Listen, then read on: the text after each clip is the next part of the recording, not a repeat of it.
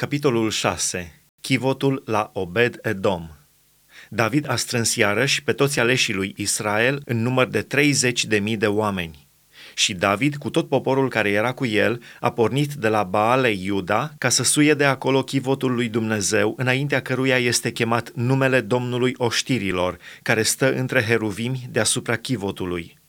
Au pus chivotul lui Dumnezeu într-un car nou și l-au ridicat din casa lui Abinadab de pe deal – Uza și Ahio, fiul lui Abinadab, cârmuiau carul cel nou. L-au luat dar din casa lui Abinadab de pe deal. Uza mergea alături de chivotul lui Dumnezeu și Ahio mergea înaintea chivotului.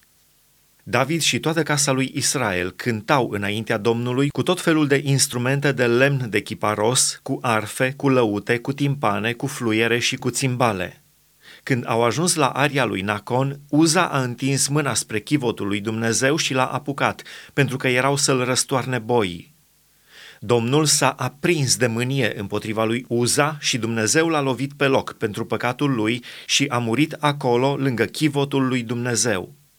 David s-a întristat că Dumnezeu lovise pe Uza cu o astfel de pedeapsă rupându-l pe loc și locul acesta a fost numit până în ziua de azi Pereț Uza, ruperea lui Uza. David s-a temut de Domnul în ziua aceea și a zis, Cum să intre chivotul Domnului la mine?" N-a vrut să aducă chivotul Domnului la el în cetatea lui David și l-a dus în casa lui Obed Edom din Gat. Chivotul Domnului a rămas trei luni în casa lui Obed Edom din Gat și Domnul a binecuvântat pe Obed Edom și toată casa lui aducerea chivotului la Ierusalim. Au venit și au spus împăratului David, Domnul a binecuvântat casa lui Obed Edom și tot ce avea din pricina chivotului lui Dumnezeu. Atunci David a pornit și a suit chivotul lui Dumnezeu din casa lui Obed Edom în cetatea lui David, în mijlocul veseliei. Când cei ce duceau chivotul Domnului au făcut șase pași, au jertfit un bou și un vițel gras – David juca din răsputeri înaintea Domnului și era încins cu efodul de in subțire.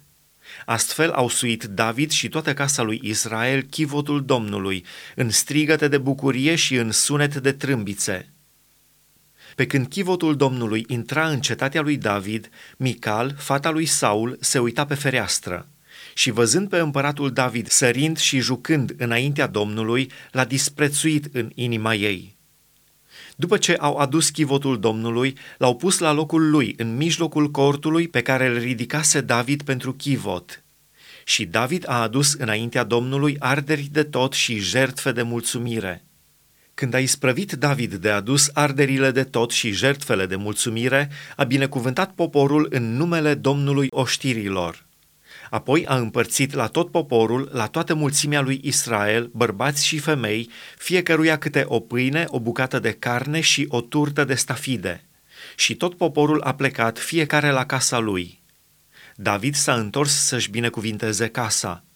Mical, fata lui Saul, i-a ieșit înainte și a zis – cu câtă cinste s-a purtat azi împăratul lui Israel, descoperindu-se înaintea slujnicelor supușilor lui, cum s-ar descoperi un om de nimic? David a răspuns Micalei, înaintea Domnului, care m-a ales mai pe sus de tatăl tău și de toată casa lui, ca să mă pună căpetenie peste poporul Domnului, peste Israel, înaintea Domnului am jucat. Vreau să mă arăt și mai de nimic decât de data asta și să mă înjosesc în ochii mei. Totuși, voi fi încinste la slujnicele de care vorbești. Și Mical, fata lui Saul, n-a avut copii până în ziua morții ei.